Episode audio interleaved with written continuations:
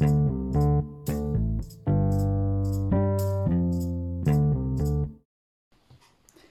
สดีครับ วันนี้มาฟังพอดแคสต์ของตั้งที่ราชดีนะครับ เป็นพอดแคสต์ที่โฟกัสเกี่ยวกับความวินัย และการมีชัยชนะเล็กน้อยในแต่ละวันนะครับ วันนี้นะครับผมจะมาคุยเรื่องความรู้สึกของผมนะครับ เกี่ยวกับห่วงแต่ไม่ควรปิดกั้นในการพัฒนานะของเรื่องของแฟนผมของลูกผมนะครับ แล้วก็ตัวผมเองเนาะ ช่วงนี้เนาะแฟนผมมากำลังฝึกรถยนต์ใหม่นะครับ ที่เป็นเกียร์ออโต้นะครับ ผมก็รู้สึกเป็นห่วงทุกครั้งว่าว่าจะเกิดอุบัติเหตุเกิดขึ้นนะครับ เพราะว่าบางครั้งเราก็เห็นนะครับในที่ข่าวว่าเกียร์ออโต้ถอยหลังแล้วไปชนคนอื่น หรือว่าตกคลองบ้างนะครับทำให้ผมเป็นห่วง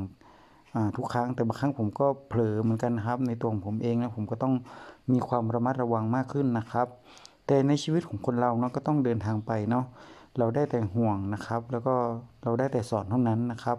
ให้เขามีความระมัดระวังในความเชื่อมั่นและตัวเราเองเราก็ต้องมีความเซฟตี้แล้วก็ระมัดระวังตัวเองด้วยนะครับ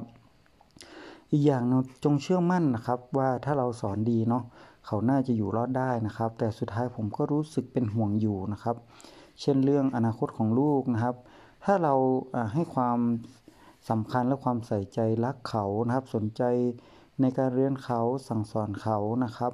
เชื่อมั่นว่าเขาต้องได้อนาคตที่ดีนะครับ แต่ก็เบื้องต้นนะในผมฐานะเป็นพ่อแล้วเป็นภรรยา ผมก็ยังรู้สึกเป็นห่วงนะครับว่าว่า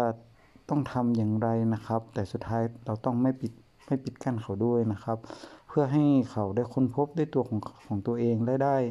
เรานะครับ ผมเองก็ได้แค่ประคองนะครับ ตบซ้ายตบหัวแล้วคอยเฝ้ามองว่า